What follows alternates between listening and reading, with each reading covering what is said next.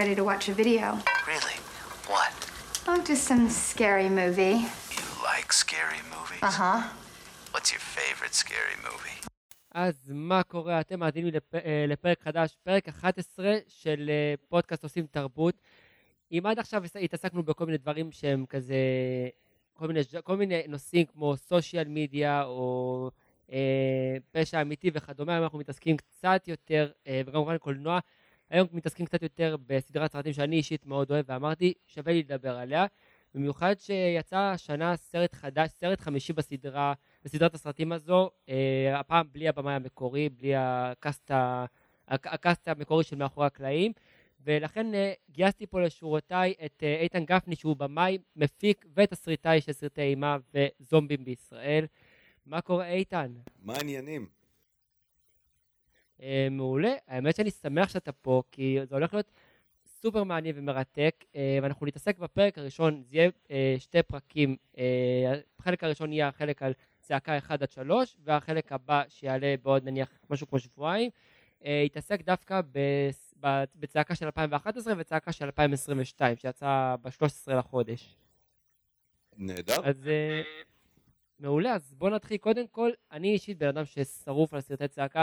אני מודע לזה שזה סרטי אימה וכל אדם, רצח, נאות, לא נאות, אבל משהו בסרטים האלה כל כך מעניין. אה, במיוחד שאני מאוד אוהב גם את הבמאי עצמו, כי מי שהכיר או לא הכיר, הסרטים שלו, סיוט ברחוב הלם, וגם... אה, תופעות הפחד, כן, האנשים טוב. שמתחת למדרגות, אה, אה, וגם, וגם אה. טיסת לילה, אה, שזה היה פחות אימה. יותר מתח שהוא הוציא. אז ככה, בתור מישהו שיש לו ניסיון בקולנוע כפול משלי ב, ב, ב, מבחינת הידע והכל, מה אתה בעצם יכול לומר על, הס- על הסרטים האלה מבחינת אופן הבימוי שלהם, הפקת, אה, תסריטאות, כל ההתעסקות הזאת ככה, מה, מההיכרות שלך עם העולם הזה? תראה, באופן כללי, אני חושב ש- שאם תיתן לי לדבר חופשי על אה, צעקה והבמאי ווסט קרייבן, אתה תצטרך אה, 12 פרקים ולא שניים, אז אני אנסה לתמצת כמה שיותר. אה, קודם כל, שוב, תודה רבה שאתה מארח אותי. אה, אני כבמאי התחלתי דרכי באמת בסרטי אימה, סרט זומבים היה הסרט הראשון, הסרט השני שלי היה כבר יותר סלאשר, שהוא באמת אה, בעולמות ש- של צעקה, לא חלילה, לא מתקרב אפילו לקרסוליים של צעקה, אבל כן היה סרט סלאשר. אה, הסרטים הבאים שאני אעשה כבר יהיו פחות בעולם האימה, אבל לשמחתי גדלתי בעולם הזה של הורור וסלאשרים וכיוצא בזה, וזה משהו שאני מתעסק איתו מאז שהייתי צעיר, אה, גם כצופה וגם כיוצר. צעקה יצא ב-1996, כשאני הייתי בתיכון, אה, ואחרי שכבר צברתי קילומטראז' אה, נרחב יותר מדי אפילו כצופה של סרטי ז'אנר למיניהם. וכשאני ראיתי את צעקה, קודם כל את צעקה אני ראיתי בווידאו ולא בקולנוע, את הסרט הראשון. כי לא, לא באמת הבנתי מה, מה זה הסרט הזה, וכמו הרבה חובבי אימה, שנות התשעים היו אה, נוראיות לסרטי אימה, או ספציפית נוראיות לסרטי הסלאשרים. סלאשר זה סרטי הרוצח במסכה ששוחט אה, בני נוער אה, חרמנים. אה, הסלאשר הגדול הראשון בהיסטוריה נחשב, אה, יום, אה, נחשב לסרט ליל המסכות של הבמאי האהוב עליי ג'ון קרפנטר. זה לא הסלאשר הראשון, בן אדם. קרפנטר באמת הראשון מלך. היה מנסרים, הראשון היה מנסרים מטקסס, אם אני זוכר נכון. או שלא, או שזה, או ש... סרט הסלאשר אוקיי. הראשון המוצהר אה, הוא תכלס פסיכו מ-1960 של אלפרד היצ'קוק, זה אה. הסרט הראשון שאפשר להגיד שהוא סלאשר. אפשר אפילו להיות יותר nitpicky ולהגיד ש Peeping Tom של מייקל פאוול שיצא קצת לפני פסיכו הוא באמת הסלאשר הראשון, אבל תכלס סרט על אה, רוצח במסכה שמתעסק בעולמות של מיניות וכיוצא בזה, הראשון זה פסיכו. אה, ולא סתם ליל המסכות של קרפנטר אה, עושה ערימות של מחוות לפסיכו אה, במהלך הסרט. אני באמת חייב לומר שבתור בן אדם, אני אמנם אה, צעיר בגילי, אני נולדתי סתם הכל בשנת 96, אגב, בשנה שבה יצא הסרט הראשון של צעקה, אה, אבל אני עדיין, כאילו, אני חזרתי למקורות, אמרתי, לפני שאני רואה את כל סרטי צעקה, ציוד ברחוב הלם, אה, כל העולמות האלה, ליל המסכות, יום שישי ה-13, אמרתי, אני חוזר למקורות, צפיתי בסרטים של אה, היצ'קוק, לפחות בחלקם. אה, פסיכו כמובן הוא האהוב עליי ביותר, כי הצורת בימוי, המשחק, הכל נראה כל כך טוב, וגם בעצם הסצנות עצמ- עצמן הן מאוד מאוד עשויות מאוד מאוד בצורה מדויקת וטובה. אגב, אנשים הרבה פעמים שופטים סלאשרים לפי כמות האדם וכמות הרציחות שמתרחשות, אבל האמת שזה גם לא בדיוק הדבר שצריך לשפוט על פיו, סרט, במיוחד לא כזה, כאילו זה יותר האיכות מאשר הכמות של, של הרציחות ושל ה... מסכים איתך במיליון אחוז. קודם כל הערת אגב לגבי פסיכו, שהוא באמת סרט אימה פר אקסלנס, זה סרט מאוד מאוד לא אופייני להיצ'קוק, היצ'קוק היה אומן סרטי המתח אה, ואפילו קומדיות ואפילו אקשן, אבל אימה זה לא משהו שהוא היה באמת אה, אה, ידוע בשבילו, בגללו. למעשה יש לו תכלס שני סרטי אימה בלבד בקאנון שלו, שזה פסיכו והציפורים. אה, ופסיכו שהוא באמת סרט מאוד יוצא דופן בפילמוגרפיה שלו, באמת היה שובר מוסכמות ממיליון ואחד צורות, אנחנו לא ניכנס לזה כי אנחנו פה בשביל לדבר על צעקה, אבל אני מסכים כן. איתך במאה אחוז, אה, וכמו כמו פסיכו שהיה כביכול מאוד light בהפחדות ובאלימות, גם ליל המסכות של קרפנטר הוא סרט שכמעט ולא קורה בו כלום. סרט של 100 דקות, יש בו שלוש רציחות בלבד, אה, ה buildup לכל מעשה רצח הוא כמעט 20 ומשהו דקות לכל אחד, אה, ולא רואים בליל המסכות כמעט דם, כמעט בכלל. זה באמת, ליל המסכות. שזה... זה אגב נפלא, כאילו... אני גם, אני באמת אוהב את העניין הזה. אגב, הרבה מאוד מהסרטים היו, לפחות אה, בתקופה של שנות ה-70, שנות ה-80, כשיצאו הסרטים האלה, בעיקר שנות ה-70, גם היו פחות, היו ממעטים להראות את ה, אה, גם את הרוצח וגם ממעטים להראות, לפחות בחלק מהמקרים, וגם ממעטים להראות את, ה, את, ה, את ההריגות עצמם. כאילו, הרבה מההריגות קרו מחוץ למסך. אה, מה שנניח בצעקה קצת היה שונה, לפחות אם אנחנו נדבר על ההבדלים ביניהם. ופה גם אנחנו ניכנס קצת יותר ל... אז בעצם מה שקרה, התחלתי להגיד את זה קודם, אה, ששנות התשעים כן. היו נוראיות לסרטי הסלאשר, מכיוון שאחרי ההצלחה הממש פנומנלית של ליל המסכות ועוד כמה סרטים בסגנון שמיד רצו לחקות אותו, בשנות ה-80 היה אה, בום היסטרי של סרטי סלאשר, כי כולם רצו לעשות אה, חיקוי לליל המסכות, כולם הבינו שסלאשרים הם סרטים מאוד זולים ומאוד ברורים מבחינת הנוסחה שלהם והאינפלציה בסרטי הסלאשר בשנות ה-80 הייתה פשוט אדירה. אה, נוהגים לדבר הרבה על אה, ההמשכים של ליל המסכות ועל אה, על אה, יום שישי ה-13 שזו סדרה שפשוט מס- מסרבת להסתיים אבל באמת שהיו.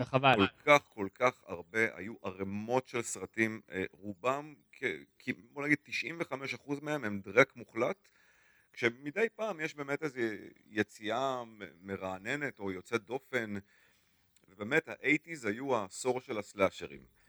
אממה, שנות אה, ה-90 כן. שהביאו איתם אה, שינוי חברתי עמוק בחברה האמריקאית עם אה, כלכלה אחרת ונשיא אחר וערכים אחרים.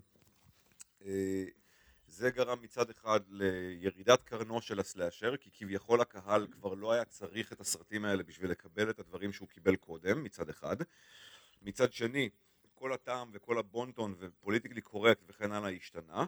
מצד שלישי, בשנות ה-80 ה-MPAA, ה-MPAA, השיטה, ועדת המדרוג האמריקאית כל כך נכנסה בסרטי הסלאשר במהלך השנות ה-80 עד שהאלימות פשוט דוללה ברמות קשות והצופים פשוט איבדו עניין כי הם לא קיבלו את הפורקן שהם רצו בסרטים האלה. כי אסור היה להראות אה, אלימות מפורשת והיה, קיצצו את הסרטים האלה על ימין ועל שמאל. עד היום זה נהוג אה, אה, וידוע שככל שיום שישי ה-13 הולכים והסדרה הולכת ומתארכת הסרטים נהיים הרבה הרבה יותר גרועים כי אפילו את הדבר הכי בסיסי שהנער החרמן הטיפוסי האמריקאי רוצה לראות הוא לא מקבל בסרטים האלה. ופשוט הז'אנר הזה אה, הלך ונעלם והמעט סלאשרים שיצאו בשנות התשעים היו באמת רובם גרועים. אה, בנוסף לזה ש... אה, בנוסף לזה שאני רק רוצה טיפה להתפלצן עוד טיפה יש תיאוריה מאוד אה, ידועה של חוקר קולנוע לדעתי קוראים לו כריסטיאן מצ שמדבר על אבולוציית הז'אנר אה, וסרטי הסלאשר הם דוגמה נהדרת להוכיח את התיאוריה הזאת ובשלב מסוים כל ז'אנר קולנועי על פי התיאוריה הזאת מגיע לשלב של מיצוי וכשהוא מגיע לשלב של מיצוי אז ז'אנר הופך להיות פרודי כלפי עצמו. שזה בדיוק מה שקרה לסרטי הסלאשר בתחילת ה nineties, הם התחילו להיות כל כך מטופשים עד שהם כבר הפכו לסוג של פרודיה על עצמם. ואז הגיעה צעקה ושבר את לפני צעקה הז'אנר. יש לנו תחנה נוספת שצריך לדבר עליה. כי בתוך עולם סרטי הסלאשרים כן. היה לנו את הבמאי וס קרייבן.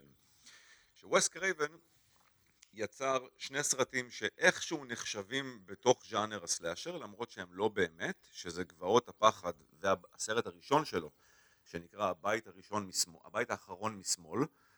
אמ, הבית האחרון משמאל זה סרט נהדר אבל אלים בצורה בלתי רגילה אז אני לא באמת ממליץ עליו וגבעות הפחד זה סרט שמאוד מאוד התיישן אז אני גם עליו לא ממליץ.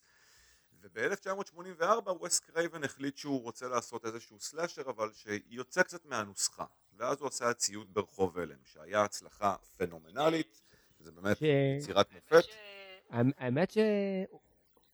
האמת שגם עד, עד היום, לפחות מה- מה- מהפעמים שאני צופה בו, הוא עד היום גם מתיישן בצורה נפלאה, הוא מתיישן מאוד טוב, כאילו, האפקטים נראים טוב, העלילה סבבה, אה, השחקנים עדיין מסכים איתך טובים. במאה אחוז, אני חושב שסיוט ברחוב הלם כאילו- הראשון הוא באמת סרט שכמעט ולא מתיישן, ממש סרט מדהים. אה, וכל ההמשכים של סיוט ברחוב הלם כבר נטו להיות יותר קומיים ובאמת הלכו יותר לנוסחאות הסלאשר אה, והם נכנסים לתוך הקטגוריה למרות שזה לא באמת סרטי סלאשר טיפוסיים ואז ב-1994 וס קרייבן שכבר לא רצה לחזור יותר לסדרת סיוט ברחוב הלם אה, פתאום חזר אליה ועשה סרט שנקרא הסיוט החדש של וס קרייבן שבעצם זה סיוט ברחוב הלם 7 שזה סרט meta מה זה אומר meta? זה סרט שמדבר על היותו סרט וזה סרט שמדבר על סדרת סיוט ברחוב הלם ובעצם בסיוט ברחוב הלם 7 פרדי אה, הולך, אה, מגיע לרדוף את הצוות שעשה את הסרטים האלה את השחקנית הראשית, אז פה בעצם כאילו... פה בעצם התחיל העניין של המודעות שלו לסרט... המודעות, של... המודעות ל... ל... לסרט שהיו- שהוא אה, היותו סרט בתוך, בתוך סרט, משהו משוגע קצת. בעצם עשה סוג של אה, ניסוי כלים שנתיים קודם. אגב, זאת אחת הסיבות למה הוא לא רצה בהתחלה לביים את צעקה. כי כשהוא קיבל את התסריט של צעקה, הוא אמר לעצמו, אה, אה, כבר עשיתי סרט בתוך סרט, לא בא לי לעשות עוד אחד. אבל אז, ככל שהוא צלל יותר לתסריט הבאמת מבריק שכתב קווין וויליאמסון, הוא הבין שיש לו הרבה מה לעשות שם, ויש לו אפשרות לביים את הסרט באמת בסטייל שלו, בדרך שלו, וזה גם כמובן יגיד המון דברים אה, על הז'אנר ועל החברה האמריקאית וכיוצא בזה.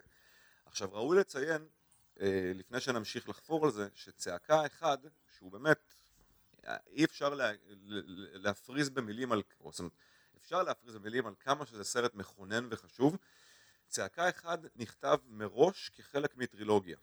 כלומר קווין וויליאמסון כתב את צעקה אחד וכשהוא הגיש את התסריט לחברת ההפקה, לאחים ויינסטין, יימח שמם, אה, הוא הגיש את התסריט פלוס אה, תקצירים של 2 ו-3. כלומר מראש מלכתחילה התכנון היה לעשות טרילוגיה. וזה מאוד מאוד ניכר בסרט. שזה גם אגב, אה, אגב זה גם, זה גם משהו שיש על זה אה, כמה משפטים בסרט עצמו, זה משהו, אה, בסרט השני, השלישי נדמה לי, שזה משהו שהוא בדרך כלל לא אופייני לסרטי אימה בכל אופן, שיש כל כך, שהוא, ש... ואני, שמע, אני, אני אגיד לך, אני בעצם כשצפיתי לראשונה בצעקה, בצעקה, בצעקה הראשון, אה, אני גם קצת יודע, קצת חפרתי באינטרנט והכל וזה, אני כבר הייתי מספיק גדול בשביל אה, לצפות בסרט ולפחד, אבל לא לפחד יותר מדי. ולא יודע, כאילו, אני, אני כן הצלחתי לאהוב את הרוצח במסכה, ואני לא הצלחתי, באמת לא הייתי מנחש בהתחלה מי זה, והוא הוא, באמת, כאילו, קווין וויליאמסון, כשהוא אה, בא וכתב את צעקה, הוא בעצם, רואים, רואים את האספקטים בצורה כל כך נפלאה בסרט, וגם אה, אה, את האופן, גם, אגב, שמתי לב, אה, ככה אני מודה בבושת פנים, שמתי לב השנה, כשצפיתי בסרט לקראת אה, צעקה החדש, אמרתי נעשה, נעשה כזה צפייה של כל, של, של כל ארבעת הסרטים הראשונים, ופתאום אני קולט שם הופעת קאמיה של, אה, של וס קרייבן, ואני כזה אמרתי, וואט, כאילו, איך, איך, לא ראיתי את זה לפני זה, את הדבר אחת הזה, הבדיחות זה פשוט, המוצלחות שהוא השבת בבית. ספר שקוראים לו פרד, זה באמת אחת הבדיחות המוצלחות, אני מסכים איתך. אה, תשמע, מה שמיוחד בצעקה הראשון, באמת כל כך הרבה דברים מיוחדים בסרט הזה, אבל אני חושב שאחד הדברים הבולטים ביותר שהסרט הזה עושה, צעקה אחד, זה שהוא באמת הופך את הז'אנר על הראש, הוא מכניס את כל מה שנקרא ז'אנר טרופס, כל ה... ה... המוסכמות של הז'אנר נמצאות שם, אבל כולן אחת אחרי השנייה נשברות בו בזמן שהן גם מתקיימות ויש עליהן הרבה כבוד. כלומר, כמו שאתה אומר, הרוצח במסכה, אז חייב להיות רוצח במסכה והיא חייבת להיות מאוד איקונית, כמו המסכת הוקי של ג'ייסון, או המסכה הלבנה של אה, מייקל מיירס, אז פה יש לנו את מסכת הצעקה, שהיא כמובן מהדהדת לצעקה של אדוארד מונק, אה, אבל הרוצח הזה במסכה, ככל שהוא מאיים והוא יכול להיות בכל מקום בבת אחת וידה ידה ידה, הוא גם מאוד אנושי. הוא כל כך אנושי עד שהוא בדיוק. נופל כל הזמן, בדיוק. והוא פולט צעקות כאב, שזה בדיוק הפוך ממה שאתה מצפה מהרוצחים האלה בסרטים האלה. והדמויות כמובן מודעות לז'אנר והן אומרות מה, מה צריך לקרות בסרט, ואז הן הולכות ועושות את הדברים האלה. לדוגמה, סצנה נהדרת שהרוצח מתקשר לסידני בפעם הראשונה והיא הולכת ברחבי הבית והוא מדבר איתה והיא אומרת שהיא לא אוהבת סרטי אימה כי תמיד הרוצח רודף אחרי בלונדינית עם חזה גדול כשהיא רצה במדרגות במקום שהיא צריכה לברוח החוצה מהדלת הקדמית ודקה אחרי זה זה בדיוק מה שהיא עושה היא אמנם לא בלונדינית אבל וס קרייבן צילם את, ה, את, ה, את הסצנה בזווית מסוימת ככה שיראה שיש לה חזה גדול והיא כמובן רצה במעלה המדרגות במקום לצאת מהדלת הקדמית. שאגב, אותה היא נעלה מראש, ועשתה את הטעות הראשונה בסרטי אימה פחות או יותר. כלומר, כל הסרט יש את המשחקים האלה של מה המוסכמה ואיך אנחנו הולכים לעבוד איתה, אולי נשבור אותה, אולי לא. וכמובן, הדבר הכי מבריק, באמת, הכי מבריק עד היום בצעקה, זה שכל הדברים האלה נמצאים בסצנת הפתיחה המושלמת עם דרו ברימור. ממש כל האלמנטים של כאן נמצאים שם. ואגב, קרא, קראת את מחשבותיי, כי אני רוצה לדבר נטו כרגע על הסצנה הראשונה, על הסצנה עם דרו ברימור, מהסיבה הפשוטה, נראה לי מכל סרטי צעקה, מכל סצנות המוות שהיו קיימות בסדרת הסרטים הזו, הסצנה של אה, דרו ברימור תפסה הכי הרבה נפח אה, בתוך סרט של צעקה. כמעט עשר דקות, כמעט עשר, שתים עשרה דקות, רק, של, רק סצנה שלה, שהרוצח, שהרוצח מתעלל בה בטלפונית, עד שהוא, עד, אה, מהרגע הזה, עד שהוא בעצם מחליט לרצוח אותה, ולה, ו, ולעשות כל הדבר הזה. 13 דקות, וכאילו... אגב, אה, וכן, זה באמת, זה סיקוונס מופתי. אה, הוא גם אני חושב שאחת הסיבות שהוא כל כך מופתי, קודם כל כמובן כי ליהקו את דרו ברימור שהיא הכוכבת הכי גדולה בסרט והרגו אותה אחרי 13 דקות, שזה כידוע טריק של היצ'קוק בעצמו, שליהק את ג'אנט לי לפסיכו והרג אותה אחרי, אחרי חצי שעה. וואי, אז הם עשו פה את הטריק הזה גם. והסיקוונס הזה מצולם בעצם בסטייל האיקוני של ווסט קרייבן. ווסט קרייבן הוא במאי סופר אינטליגנט, ואחת הסיבות שהוא כל כך אינטליגנט זה שהוא מאוד חסכן, הוא לא משקיע המון זמן בסצנות מאוד מורכבות ושוטים מפוצצי עיניים, הוא, הוא כאילו עובד בצורה הכי חסכנית והכי פשוטה. אני תמיד נוהג להגיד בשיחות גיקים שלי עם חברים שווסט קרייבן הוא הבמאי פרברים הכי טוב בהיסטוריה. הוא האיש שיודע לצלם ולביים פרברים אמריקאים בצורה הכי טובה שיש. כי פרבר אמריקאי זו שכונה ללא אופי, ללא ייחוד. זה הכל נראה אותו דבר, לא משנה באיזה עיר אתה נמצא, הפרברים תמיד נראים אותו דבר. וווסט קרבן יודע לצלם פרברים בצורה באמת נהדרת, הוא יודע להוציא מהפרברים האלה גם את היופי וגם את הנורמליות, אבל גם להוציא שם דרך התאורה שלו ודרך העמדות סצנה שלו, להוציא שם אלמנטים של איום ופחד, הוא עשה את זה בסיוט ברחוב הלם, הוא עושה את זה גם בצעקה, אה, ו... באמת שזה, הסצנה, הסיקוונס הראשון פשוט מראה את זה. בסוף מדובר פה בבחורה בתוך בית, שום דבר יוצא דופן. וזה פשוט מצולם בצורה מושלמת וזה מבוים בצורה מושלמת והמצלמה עוקבת אחרי דרו, דרו ברימר כל הזמן והוא ממקם את המצלמה בצורה שאתה יודע שיש מישהו איתה בבית כל הזמן כל הזמן יש חלל שחור ברקע זה פשוט באמת אגב זה, זה גם זה גם הקצב, הקצב עצמו, כאילו אני, אני עוזב את הכל, הקצב של הסצנה נכון. היה קצב מושלם, לא מהיר מדי, לא איטי מדי, אתה כל הזמן קורא משהו, גם אם אתה לא רואה אותו, הוא קורא, אתה שומע אותו, אתה, אתה ניזון ממנו, אתה חש אותו, עד הרגע, עד הרגע שזה מתפוצץ כש, כשהיא בעצם נאלצת לברוח מהבית, מנסה לברוח מהבית עם סכין והכל מתחיל להתפוצץ לה בפנים כזה, הרגע שהחבר שלה נרצח, אין בעיה גם לעשות ספוילרים, זה לא 25 משהו ש... בגלל שזה. סרט ישן כבר אה, מדברים על הכל. אז אה, בעצם כאילו, זה, זה בעצם אה, מתח שנוצר ונוצר ונוצר ונוצר ונוצר עד, עד שמגיע הרגע ההתפוצצות שלו ברגע שהיא צריכה בעצם לברוח מהבית, הרוצח כבר אוטוטו בפנים, הוא מלחיץ אותה בטירוף, ה... הוא הוא שואל אותה איפה הוא נמצא, ו- וזה סופר, הדבר הכי מלחיץ, אם אני הייתי במצ... במצב שלה, לא הייתי יודע מה הייתי עושה, באמת, אין לי מושג מה הייתי עושה במצב כזה. וזה כאילו... ואגב, גם המוות שלה, כאילו, הסלואו מושן הקטן הזה, שאגב, בשום סרט של צעקה לא היה אותו, לא היה את הסלואו מושן הקטן, את הפרט הקטן הזה, וזה היה מיוחד לסרט הראשון, וזה היה כאילו כל כך אה, אה, אה, נחמד ומגניב. אה, מה שכן שמתי לב, לי קצת הפריע, אבל שוב, זה יכול שאני סתם, אה, זה, אני לא מבקר קולנוע גדול או משהו, אבל החלק של הרצח, החלק של הרצח שהוא עשה את זה בצורה לאט, כאילו הדבר הכי לא, זה לא נראה כל כך אמין, אבל זה היה נראה כאילו מזכיר את את הרצח של, אה, של ג'אנט לי, של, אה, של הדמות של ג'אנט לי בפסיכו, כאילו, יכול להיות שזה סתם היה הומאז' אני לא יודע. זה כנראה הומאז' מאוד מודע לעצמו. כאילו- באופן כללי גם צריך לזכור שצעקה, ועכשיו בוא ניכנס לתסריט המבריק שלו, צעקה הרי מפוצץ באהבה לז'אנר ורפרנסים לז'אנר. הרי בילי לומיס, לומיס זה שם משפחה של דמות חשובה מאוד בפסיכו. אה, הוא, הוא בעצמו מדבר... האמת שלא חשבתי את זה עד עכשיו. וואי, כן? האמת שלא חשבתי את זה עד עכשיו. השם של הרופא בליל המסכות, זאת אומרת משם זה, ליל המסכות הוא זה שעשה את המחווה הראשונה וצעקה עושה את המחווה השנייה והכפולה. אה, בשלב מסוים אה, בילי לומיס אפילו אומר שהוא השתמש ב... סליחה, הוא מדבר על סרט אחר עם הדם המזויף, אבל הוא כן מצטט את, את פסיכו כשהוא אומר We all go a little mad sometimes.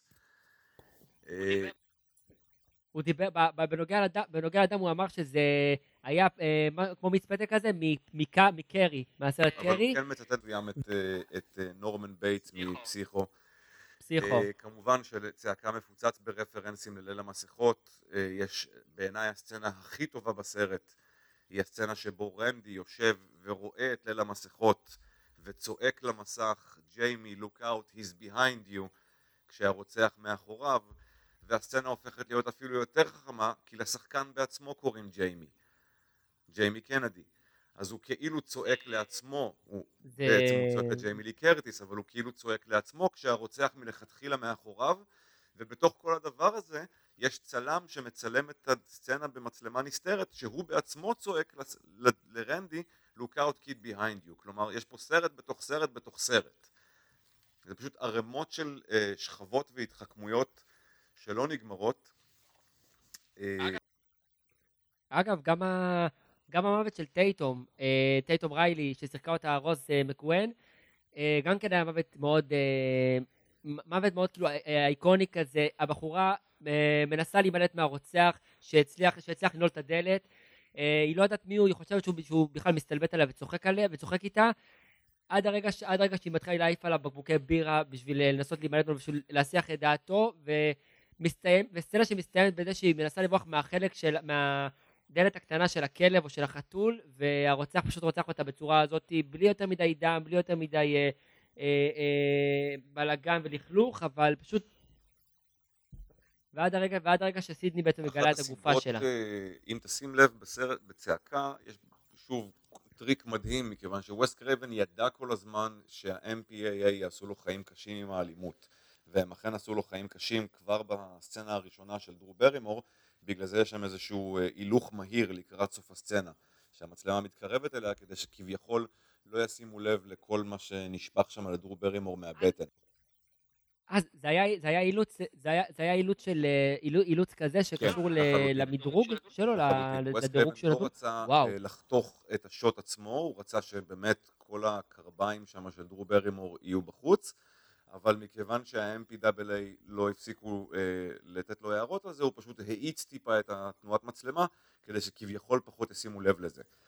ובעצם מהנקודה הזאת בסרט עד המערכה האחרונה, כמעט ואין דם בצעקה. זאת אומרת, הרצח של טייטום הוא דוגמה נהדרת, שזה רצח שלא באמת רואים בו דם, והאלימות בו היא יותר מרומזת מאשר גרפית, ויש עוד כמה מעשי רצח בסרט, הרצח- שבעצם הם מאוד מדוללים, כי ווסט קרייבן רצה להגיע למערכה האחרונה ולהתח... ולהתפרע לחלוטין. והמערכה האחרונה, הרצח, הרצח הראשון, ש- אה, אחרי, אחרי, אחרי רוב הסרט, הרצח הראשון שבאמת ראו בו דם אחרי, כאילו, יותר ממחצית הסרט, היה סצנה עם נכון, הצלם, וזו נדמה גם לי. סצנה אה, לא כל כך גרפית כמו, ש... כמו שאנחנו זוכרים, והסיבה היא פשוט כי ווסט קרייבן רצה להתפרע בסוף, והוא רצה שכל המערכה האחרונה, כשהרוצחים נחשפים והם דוקרים אחד את השני, שזה באמת, זו סצנה שבתור נער, שראיתי את זה, אתה יודע, זה עובר לך מעל הראש, אתה אומר, וואי, איזה מגניב, אקשן, אימה, צחוקים, זה זה. כשאני רואה את הסצנה הזאת היום, ממש קשה לי, זו סצנה מאוד מאוד אלימה, מאוד מאוד גרפית, אה, היא מאוד פסיכוטית. אה, מי שרואה את הסצנה הזאת גם מאוד ברור אה, על מה הולכים לדבר בסרטי ההמשך, כי הכל נמצא גם בסיקוונס הזה. הם כמעט צועקים למצלמה שהסרט הבא ידבר על אה, מערכת החינוך האמריקאית והסרט השלישי הולך לדבר על הוליווד, זה הכל שמה וווסט קרבן ידע כל הזמן שהוא צריך להגיע למערכה האחרונה ושמה להוריד את הרגל מה, מהברקסים וזה באמת בדיוק מה שקרה. מהרגע שטייטום אה, נרצחת והסרט נכנס למערכה האחרונה, הסרט גם לחלוטין מוריד את הרגל מהברקס ונכנס ל overdrive. אני חייב להודות שאני לא חשבתי, על הרבה מהדבר, מהדברים שאמרת לא חשבתי עליהם לפני זה, עכשיו זה מסתנכרן לי בראש כל כך הרבה דברים שאני חשבתי על הסרט, ואנחנו נעבור עכשיו לדבר על הסרט השני, כי בכל זאת אה, הוא היה סרט, הוא היה סרט ההמשך, אה, מהטובים שדווקא יצא לי אישית לראות, אה, לעומת, סרט, לעומת הסרט הראשון שגם כן היה גאוני, וגם הסרט, והסרט השני גם היה מודע לזה שהוא סרט המשך, הוא היה מודע לזה שהוא סיקוול, שהוא לא סתם עוד סרט, שזה גם משהו שהוא נפלא. לחלוטין. תראה, קודם כל לגבי סרט ההמשך, צריך גם לזכור שיש פה לדעתי שיא אמריקאי, או שיא עולמי. סרט ההמשך יצא פחות משנה מהרגע שיצא הסרט הראשון. כלומר, תוך חודשיים שהסרט הראשון היה בקולנוע, סרט ההמשך כבר היה בצילומים, כדי שהוא יצא לקולנוע תוך פחות משנה מהראשון, שזה באמת קצב היסטרי לחלוטין. אה, כשפרט טריוויה חביב לגבי סרט ההמשך זה שהיו בערך אה, שישה או שבעה סופים אופציונליים. כלומר, שוב, ספוילר למי שלא ראה את הסרט השני, הם ידעו כל הזמן שהרוצחת, אחת מהרוצחות תהיה אימא של בילי, והם לא ידעו עד הרגע האחרון מי הולך להיות הרוצח השני. הם ממש, בכמה ימים לפני הצילומי הסצנה הם אמרו, טוב, נלך עליו. היו להם ממש כמה אופציות שם. אחת הסיבות אגב זה כדי לבלבל, אה, את- שלא יהיו הדלפות מהסט, שלא ידעו מי הרוצח. אה, וה- ואגב, זה, זה גם סוג של, שוב, אה, יכול להיות שאני טועה, אבל זה נראה, נשמע לי כמו סוג של אה, רמיזה לסרט השלישי. לגמרי, חד משמעית. גם. זה כאילו, אני מאוד אוהב את השזירה שהם עשו של הדברים האלה, זה משהו שהוא מדהים, שהוא נ- נ- נשמע מגניב רצח, ועבודה של במאי שהוא- שהמוח שלו לא מפסיק לעבוד, וכנ"ל גם התסריטאי, וכנ"ל גם שאר צוותי, צוותי מה ההפקה. שככה זרקתי קודם, אה, וויליאמסון כתב את אחד, אבל כבר ידע על מה יהיו שתיים ושלוש. וזה מאוד ניכר, בעיקר בסרט השני, שכמו שאמרת, אה, מודע לקיומו שהוא סרט המשך. יש אפילו רגע בסרט שרנדי ו... ו... ומיקי, שני החנונים של הקולנוע, אה, מתווכחים ביניהם על מה, מהו סרט המשך טוב יותר מהמקור, וכשמיקי מדבר על האימפריה מכה שנית, רנדי אומר לו, לא נחשב, זה חלק מטרילוגיה. כלומר, הם אפילו פה רומזים לך ש, שלא תחשבו שצעקה 2 טוב יותר, הוא טוב, אבל הוא חלק מטרילוגיה, אז הוא לא באמת סרט המשך. הם, הם פרקטיקלי אומרים לנו את זה, שנהיה מוכנים לזה שגם יהיה שלוש. אה, אגב, שנ, אה, ש, שנדבר על זה גם שבתחילת הסרט, בתחילת הסרט השני, אנחנו נחשפים ל, ל, לסצנה דווקא מאוד מעניינת עם, זו, אה, עם זוג סטודנטים קולג' ווינזור, אוניברסיטת ווינזור שזה לא נקרא שמה, שהולכים לסרט שנקרא Stab, אה, Stab אחד, כאילו הם, הם הולכים לסרט שמבוסס על, על הסרט המקורי. הזה של לעשות סרט כאילו- בתוך סרט, אחרי שהם עשו את זה עם הלואוין, הם עכשיו הלכו ועשו את זה בעצם עם צעקה עצמו, אז כמו שאתה אומר, הם רואים שחזורים של סצנות של סרט צעקה המקורי, ככה שהקהל מקבל פה עוד איזושהי שכבה, וזה כמובן מאוד הומוריסטי. אגב, פרט טריוויה מאוד נחמד, מי שביים את הסצנות האלה של סרטי Stab, הוא לא אחר מאשר הבמאי רוברט רודריגז, אה, שביים את אה, עיר החטאים ודספרדו אל מריאצ'י וכן הלאה וכן הלאה. אה, בצעקה 4, שנדבר עליו בפרק הבא, הוא כבר מקבל קרדיט על זה, על זה שהוא הבמאי של סרטי Stab. זה סתם בדיחה חמודה. זה מדהים, זה מדהים. תשמע, יש עוד משהו מאוד מעניין בצעקה 2 שאני מאוד אוהב, ואני לא חושב שמדברים עליו מספיק, זה השילוב של שרה מישל גלר בתוך הסרט. אה, שרה מישל גלר היא הרי באפי ציידת הערפדים, אה, בעיניי סדרת מופת, וביחד עם צעקה, אה, גם צעקה וגם באפי הם בעיניי התגלמות ה- התת ג'אנר שנקרא אימה פוסט מודרניסטית.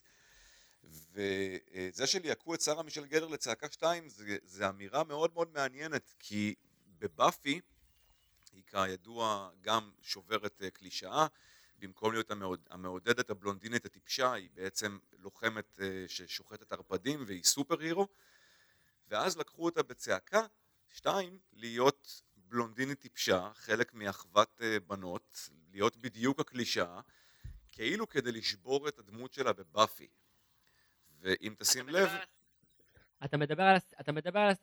אתה מדבר על הסצנה שהיא שיחקה שהייתה בדיוק. בבית לבדה, היא הייתה צריכה להיות כזה סוג של אה, נ- נהגת בדיוק. תורנית כזאת בבית, בדיוק, והרוצח... ואם אה, תשים לב, קוראים לדמות. שלה סיסי, שזה שם דבילי כן. באותה מידה כמו באפי, כן, ממש שני שמות דבילים, ואם תשים לב, הדמות הזאת, סיסי, עושה בדיוק את מה שנב קמבל אמרה בסרט הראשון, היא בלונדינית טיפשה עם חזה גדול שרצה במעלה המדרגות במקום לצאת מהדלת הקדמית.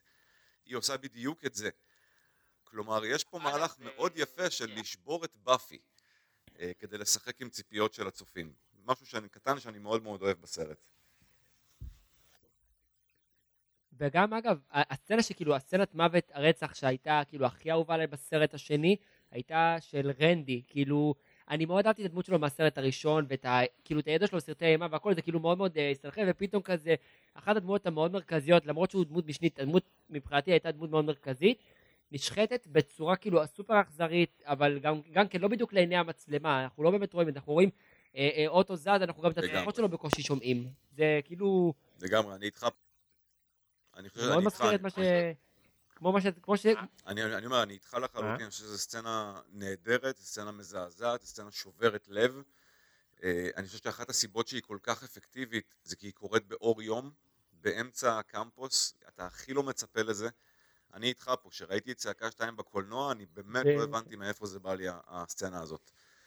אה, וגם גם זה, גם, אגב, גם הרוצחת, גם הרוצחת שרצחה אותו זה כאילו, אה, אה, לא יודע, זה, אני, אני, גם זה שבר לי את הלב, אני, אני אמנם לא, אני מבין את זה שרוצחים הם אנשים נוראים והכל, אבל אתה, אתה כן מצליח להזדהות עם הסיבה למה, אחת הרוצ, למה הרוצחת, למה אימא של בילי עשתה את מה שהיא עשתה, למרות שאתה לא מסכים עם הדרכים שהיא עשתה בהם את, את, את מה שהיא עשתה.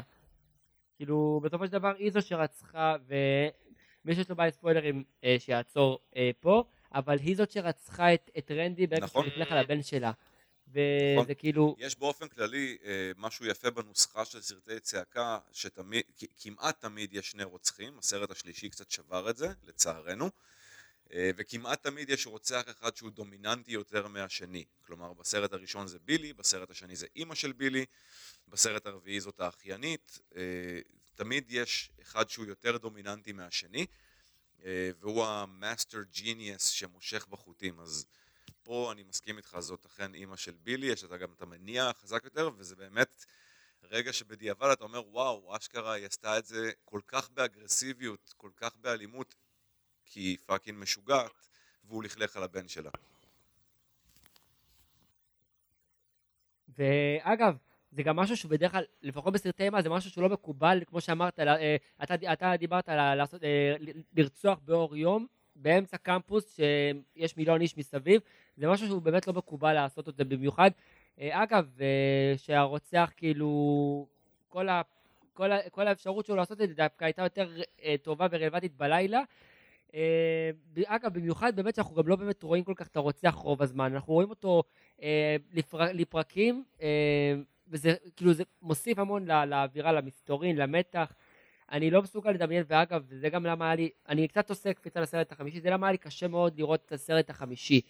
אתה, אני, אני הרגשתי שאני רואה את הרוצח, את הדמות של הרוצח, אובר פעמים מאשר, מה שאני מצפה, מאשר מה שאני רוצה לראות איתך, אותו.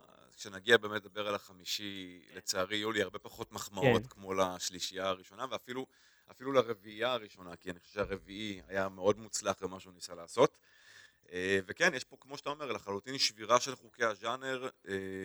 אם בסרט הראשון הם שברו את החוקים בזה שהרוצח יהיה מאוד אנושי, אז בסרט השני הם עוד יותר שוברים את החוקים על הראש, והרוצח הוא לא רק שהוא מאוד אנושי, וחוטף מכות לימין ולשמאל, אתה גם רואה אותו באור יום, אתה רואה אותו בתנאי תאורה, אפילו כשזה בלילה, אתה רואה אותו בתנאי תאורה משופרים. כלומר, הם ממש מנסים לנטרל את האיום מצד אחד, מצד שני, כבר בסרט השני, מכיוון שראינו בסרט הראשון והבנו שיש שני רוצחים, אז בסרט השני הם יודעים שאתה תצפה לזה.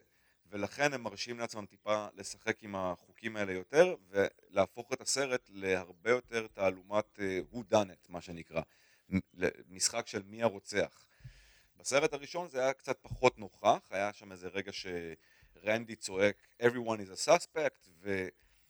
וכאילו זה רומזים על זה אבל הסרט עצמו לא משחק את המשחק יותר מדי להפך בסרט כל הזמן ו... מצביעים לך על בילי לומיס ואומרים הנה תסתכלו עליו ואז נותנים לו אליבי כדי שלא תהיה בטוח אם זה הוא או לא הוא. בסרט השני אתה כבר לחלוטין במשחק של מי הרוצח, שבוא ננסה להבין מי הרוצח, כי כבר הבנת את החוקים.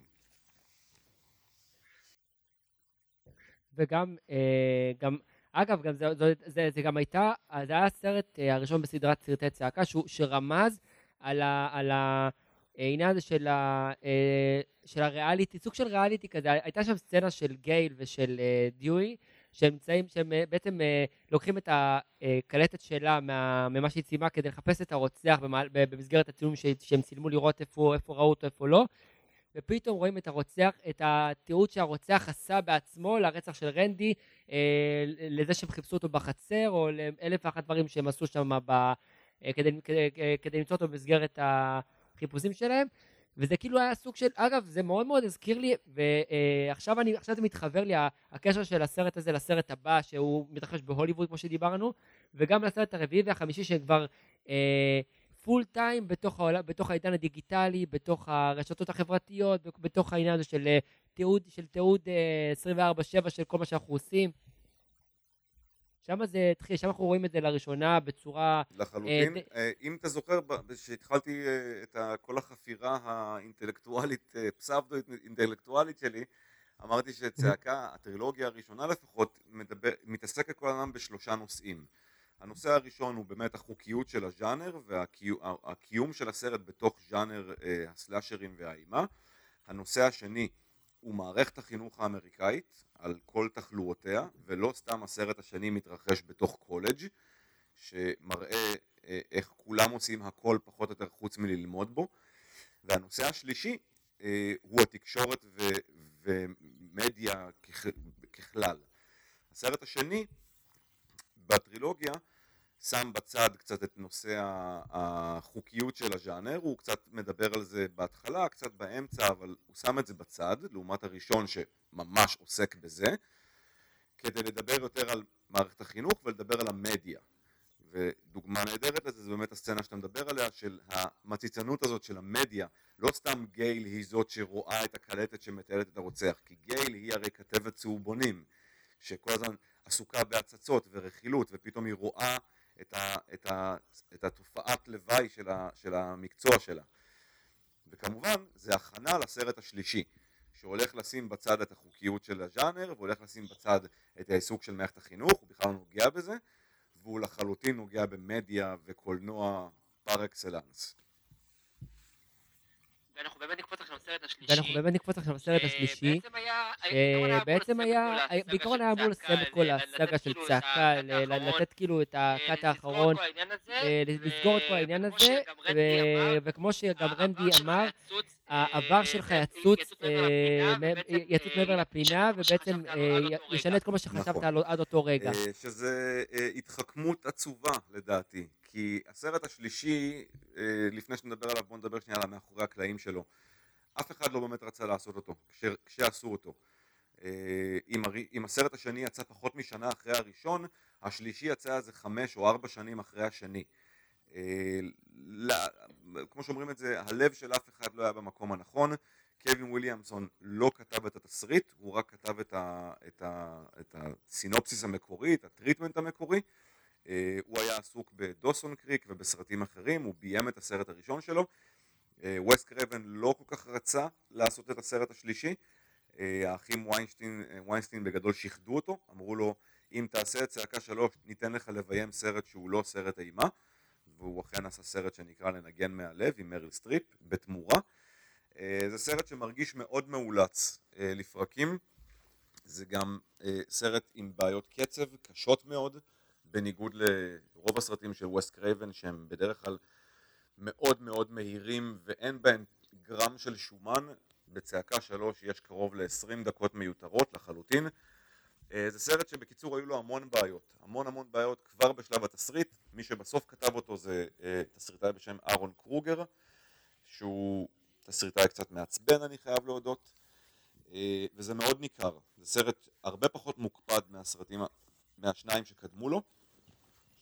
הוא עדיין עושה דברים נחמדים, אבל ההערה הזאת של רנדי, עכשיו אני חוזר למה שאמרת, אמרתי שזאת התחכמות עצובה, כי יש משהו מאוד מעצבן שסרטים אחרונים בטרילוגיה נוטים לעשות, וזה בדרך כלל מעייפות החומר, זה באמת לחזור לעבר, ולנסות לתקן דברים, או, או פתאום להאיר דברים בצורה חדשה. סרט שלישי בטרילוגיה שחוזר לעבר בצורה נהדרת בעיניי, זה בחזרה לעתיד שלוש, שתרתי משמע חוזר לעבר, זה חוזר לשנות המערבון, כדי לעשות מערבון. אבל אה, צעקה שלוש זה דוגמה טובה לאיך לא עושים את זה נכון. כי הם עושים מה שנקרא באנגלית רטקון, הם משכתבים את, ה, את ההיסטוריה של הסרט הראשון כדי להתאים את, ה, את הסרט לצרכיהם. ופה הם הנפיצו קצת אה, איזשהו backstory מאוד מאולץ על זה שבעצם אה, הרוצח הוא זה שלימד את בילי וסטו בסרט הראשון הוא הבן המאומץ של, הוא הבן הלא חוקי, של, האח הלא חוקי של סידני, איזשהו קשקוש אה, מונפץ כזה, אה, כי בעצם כמו שרנדי אומר, אין חוקים, all bets are off and the past is gonna come and haunt you. אז הם די אנסו את המתודיקה הזאת לצעקה שלוש, מה שמאוד מסבך את העניינים ובאמת קצת אה, עושה retconning למיתולוגיה של הסרט. זה עדיין סרט נחמד. אגב, אני, אני אגיד לך משהו. אני אומר שזה עדיין סרט נחמד, הוא מצחיק, אה, אבל בהחלט מרגישים את הבעיות שלו, מרגישים שהוא לא ממוקד. אני גם חושב שגם השחקנים שלי, קודם כל, ממה שאני יודע, בצעקה שלוש גם היה רוצח אחד, נכון? אני לא טועה. שזה גם uh, הבדל. עכשיו, גם השחקנים ששיחקו את הרוצחים בסרטים הקודמים, אם זה היה מתיו לילארד ו... אה, סקיט אולריץ', ואם זה היה אה, השחקן ששיחק את מיקי, שאני לא כל כך זוכר את שמו, אה, פשוט... וגם, וגם האימא של, של, של, של, של הבחורה ששיחקה את אימא של בילי, הם עשו את זה בצורה כל כך אה, אה, טובה ואמינה, ואני יכולתי לראות על הפרצוף שלהם את הטירוף, אני, אני לא, לא יכולתי לדמיין משהו אחר חוץ מהטירוף באותו רגע שהסתכלתי עליהם במהלך הסרט כשצפיתי. וזה, ופה היה, היה, היה פחות מהדבר הזה, השחקן היה סבבה, בסדר, אבל לא מה שציפיתי שיהיה כשהתחלתי לצפות בזה. אני חושב באמת, צעקה שלוש, עם כמה שהוא כיפי ונחמד וחמוד, חד משמעית מרגישים שם שהסרט לא בפוקוס, בקיצור. אה, לכל אורכו הוא לא בפוקוס, אה, כבר באמת משלב הכתיבה. אה, ובוא נגיד שזה באמת היה לסיים את הטרילוגיה בקול ענות חלשה. למרות שאתה יודע, סרטים אחרונים בטרילוגיות כאמור הם בדרך כלל הכי פחות טובים. אה, קשה מאוד להתמודד עם השניים שבאו קודם, בין אם זה הסנדק שלוש, או שובו של הג'די, או וואטאבר, הם בדרך כלל פשוט פחות טובים אה, מהשני וגם מהראשון. צעקה שלוש, משלל סיבות אגב, וצעקה שלוש לא שונה מהם, הוא באמת פחות טוב מהשניים הקודמים, הוא יותר טוב מהחמישי, אני, זה אני חייב לציין. גם אני אותו דבר מציין בקטע הזה. עדיין, אתה יודע, זה לא שאני לא ממליץ לראות אותו, להפך, אני חושב כן. שאם מישהו רוצה, אם מישהו לא ראה את צעקה ומקשיב לפרק הזה ורוצה להיכנס לזה, אז לחלוטין לראות את, אחד, לראות אותם לפי הסדר, כמו, כמו שאלוהי הקולנוע התכוונו. אה, ולקחת בחשבון ששלוש הוא באמת פחות טוב, ולזכור שבמקור אכן זו הייתה אמורה להיות טרילוגיה. אה, זה לא שכשהם עשו את שלוש הם אמרו אם הוא יצליח נעשה עוד אחד. לאף אחד לא הייתה כוונה בש... בזמן אמת לעשות צעקה 4. זה חשוב לזכור. זה קרה, זה קרה משהו כמו, אה, אם, הסרט, אם, אם צעקה שלוש יצא ב-2000 ב- בשנת 2000, אז בערך עברו 11 שנה מעד שיצא סרט צעקה חדש.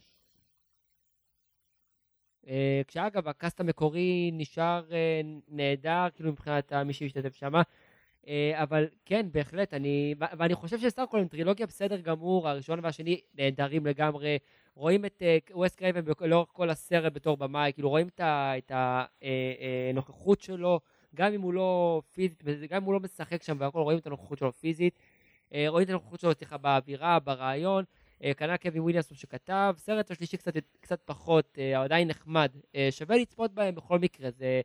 אני אישית, בן אדם אני אישית מאוד מאוד אוהב לחזור גם לראשון ולשני בעיקר, כי פשוט היו הסרטים הכי אהובים עליי בתוך לחלוטין. בכל אני הטרילוגיה אפילו הזאת. אגיד יותר מזה, אני ארחיב ואני אגיד, לא רק ששווה לצפות בהם, מי שהוא אה, חובב הז'אנר, חובב אימה, או באופן כללי חובב קולנוע ז'אנר, בין אם זה אימה, אקשן, קומדיה, whatever, אה, בעיניי זה סרטי חובה, ממש סרטי חובה, כלומר אם אני צריך למנות את עשרת סרטי האימה החשובים ביותר לצפייה, אז צעקה הראשון יהיה מספר 10 ברשימה אחרי התשיעייה שהקדימה אותו.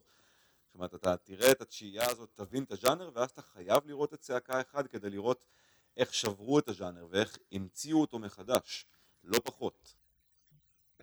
ואין אין ספק בכלל. עכשיו, אה, אני גם, אני גם מניח שכאילו, קודם כל, קודם כל הסרט הראשון והסרט השני זכו גם בפרסים, זה לא... זה, אה, מכאן והלאה זה כבר התחיל להידרדר לאט לאט.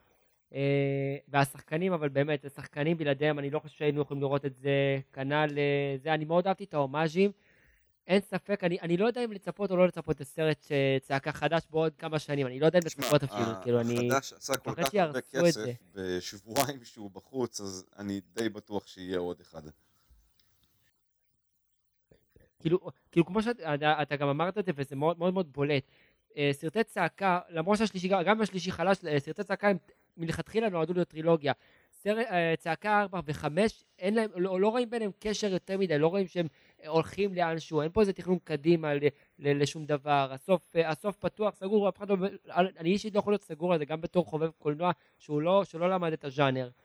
ויש פה כאילו בלאגן מאוד מאוד רציני באיך שהם, שהם בנויים ובמה- שניסו לעשות מהם, שלדעתי האישית מוריד ממה שהם יכלו אה, כן, אני להיות. מניח שאתה תרצה שנדבר על זה בפרק על, אה, על חמש. כן, אני. כן אעשה אה, כן, חד טיזר משמעית. קטן. חד משמעית. אה, צעקה 4, אנחנו נדבר על זה שוב בפרק הבא, אבל צעקה 4 אכן לא היה אמור לפתוח טרילוגיה חדשה. צעקה 5 עושה איזשהו מהלך ומחבר את עצמו בכוח לצעקה 4 כדי להכין את הקרקע לזה שיהיה סרט המשך שמתחבר ל-4. אני אדבר על זה בהמשך. אה, אבל כן, מעולה. כן. מעולה. היה לי תענוג, ואנחנו כמובן, כמו שאמרת, נדבר על צעקה 2 ושל... אה, צעקה 4 ו-5, אני כבר... אה, עייפות החומר אגב, אבל אנחנו נדבר על זה, ואגב, אנחנו גם נדבר עם... אם אתה רוצה על עוד סרטים בז'אנר, זה יכול להיות מאוד מעניין לשמוע את הניתוחים האלה, כי זה דברים שאני אישית לא ידעתי שהם באמת, כאילו, לא הכרתי אותם, כי גם לא למדתי את העולם הזה.